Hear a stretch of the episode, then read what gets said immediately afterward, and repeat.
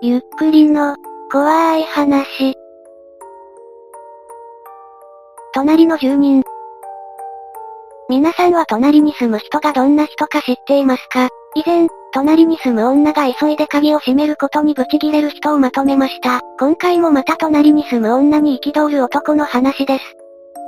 わい、お、隣に引っ越ししてきたの女子大学生っぽいやん。余り物とかもらえるかな。ワクワク。半年経つのに挨拶すらなしや。どないなっとねん。ムカつくわ。最初から気持ち悪いですね。なんで余り物お前に渡さなきゃならんの挨拶回りやご近所付き合いはトラブルの元だからやらない。他人が干渉しないこれが令和のスタンダードなの知らないのか。きっしょ。住人たちは正論で返します。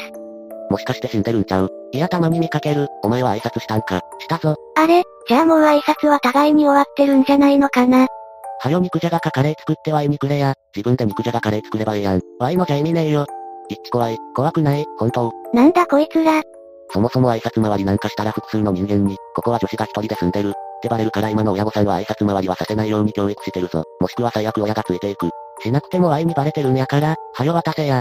こういうやばい奴に挨拶したら関わりが生まれてしまうやろ。だから今は挨拶もせず全く干渉しないのが推奨されてるんやで。普通に大学1年生とかになったら教えられる。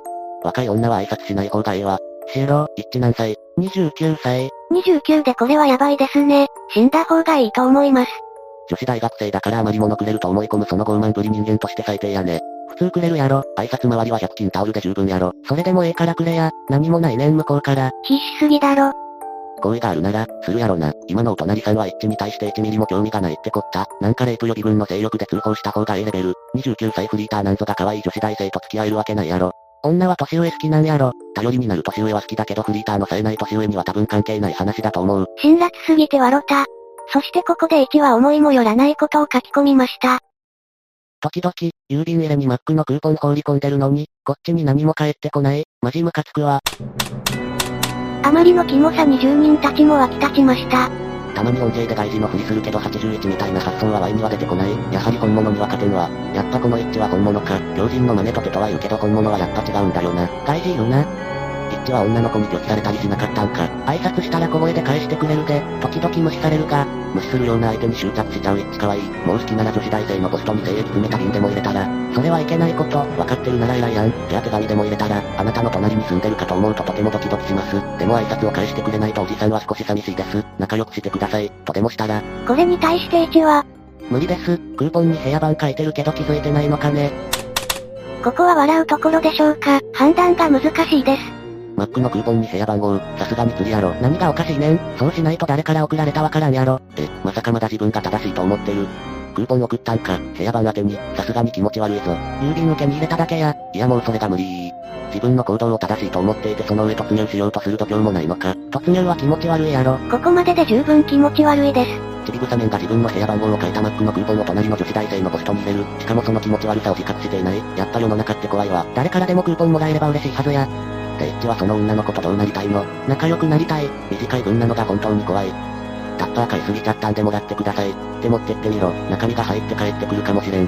マックのクーポンよりは可能性あるかも。タッパー郵便受けに入れよかな。でも大きさ的入らんしな。郵便受けにこだわりすぎだろこいつ。いや、なんでだよ。直で渡せ。いっそ自分が郵便受けに入ってみよう。そりゃ顔ぐちゃぐちゃな奴に挨拶したくないやろ。顔は関係ないぞ。はあ、一番関係あるやろ。あるやろ。お前だって隣の女の子がブスだったらここまで執着してないやろ。余り物はブスでも嬉しいか。隣にこんなキモータとか地獄やん。もう先に自首しとけよ犯罪者。おいこじき、自分どこ行った隣に余り物もらいに行ったんかな。まさか突撃しに。一もいなくなり自然とスレは終わっていきました。短かったのでとある勘違い男のスレもおまけでまとめます。ほう、俺くん付き合ってると思っていた JK と実は付き合ってなかったことが判明する。かなりショック受けてる。早めに病院行ってくれ。いきなり辛辣すぎわろた。まだ理解が追いつかない。そもそもなぜそんな勘違いができるのでしょうね。付きまとわれた女子高生がかわいそう。俺が辞めないとその子が辞めるみたいな話になってて辛い。俺このバイト辞めたら無職アラサー。アラサーのバイトが女子高生と付き合えると思ってる時点でやばいっすわ。いくら貢いだ ?3 ヶ月で100万くらい使ってる。詳しく聞こうか。まず JK とお前のスペックを頼む。JK 黒髪、姫っぽい、TikTok フォロワー数千人、夏休みからバイト始め入った、俺の後輩で彼女だったはず、おっぱい大きい、俺、アラサー、メガネ、彼氏。俺くんの言う付き合うってどこからおそらく挨拶をした、目が合ったレベル、怖すぎる。付き合ってくださいと言って明確な相手の意思表示ないのになんで付き合ってると思っちゃうのかな ?JK が、好きって言ったら負けな気がしません。ていうからお互い好きって言わないゲームしてためっちゃドキドキしたし楽しかったはずなんだけど、今日店長に呼び出されて、JK ちゃんに付きまとったりしてない、そういう噂聞いたんだけどって問い詰められて心臓バクバクした。付き合ってないじゃん、バカなの。セックスしたかどうかによる、毎回何かしらの理由つけて断られてた。確定ですね。付きまといです。やってねえのかご愁傷様。これでよく100万も使いましたね。これはキモい。その気がないのに100万も貢がせた JK も悪くね。具体的に何にお金払ったんだよ。ご飯行くたびに食べ終わった後に服とかバッグ見に行ってた。あとご飯も景色いい店とか無理して予約してた俺も悪い。サンローランのスマホしか入らないバッグ19万とか買ったのに。レストラン、JK の服、JK のバッグ、あと、クリスマスに向けて貸し切り露天風呂の予感とか予約してた。それって JK が目立ったんでしょそうだよ。ご飯食べ終わるとちょっと服見たいっていうからブランド見に行ったりしてた。試着とかしてると可愛いから買ってあげたりしてた。めっちゃ喜んでくれるから幸せだった。金かけた以外に付き合ってると思えるような出来事なんかあったの。バイトで俺にだけ懐いてた気がする。告白して OK もらうとか口頭でのやり取りはなくてなんとなくいつの間にか付き合ってる気になってたってこと。怖すぎるだろ。金かけた分だけ好感度上がるとか思ってそう。さすがアラサーでバイトしてるだけある。なんか、服とか買ってあげると次会う時着てきてくれたりするんだよ。それめっちゃ似合ってるね。とか言うと、〇〇さんが買ってくれたからです。とか言うから嬉しくなって。でも、バイトとかには来てこないから汚れたりするの気にしてるのか。あと、二人だけの秘密だからあまり見せびらかさないようにしてると思ってた。今はお前らと話して少しずつ後悔してる。後悔遅すぎはロタ。って、今後どうするつもりなの俺かその子のどっちかがバイト辞めないといけないって話になってる。俺的にはみんな勘違いしてるかもしれないからもう一度 JK と話したいんだけど、数日前から LINE の既読もつかなくなった。俺は家から一番近い店だから今後ジャンプ買ったりするのも不便だし困ってる。何のバイトコンビニ。俺と同じ境遇だった奴が VIP にいるのいるわけねえだろ。ここまでのことは店長には言ったのか。何も言ってない。JK と二人でみんなにバレるとあれだから秘密の関係にしとこうってなってて言えてない。よく会ってる時に、〇〇さんバレたら逮捕されちゃいますよ。とかそういう話してたから言ったらやばい気がして。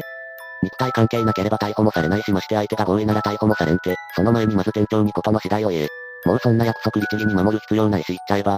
勘違いだったんなら勘違いで終わらすとして、なんで辞める辞めないの話になってんだ。なんか俺が付きまとってたりストーカー行為してたみたいになってるらしい。店長からお前らはもう同じシフトに組めないとか、俺の店でそういうことしないでくれみたいに言われた。店長にあるとこないこと吹き込んでるね。多分、他のバイトにも根回ししてるだろうね。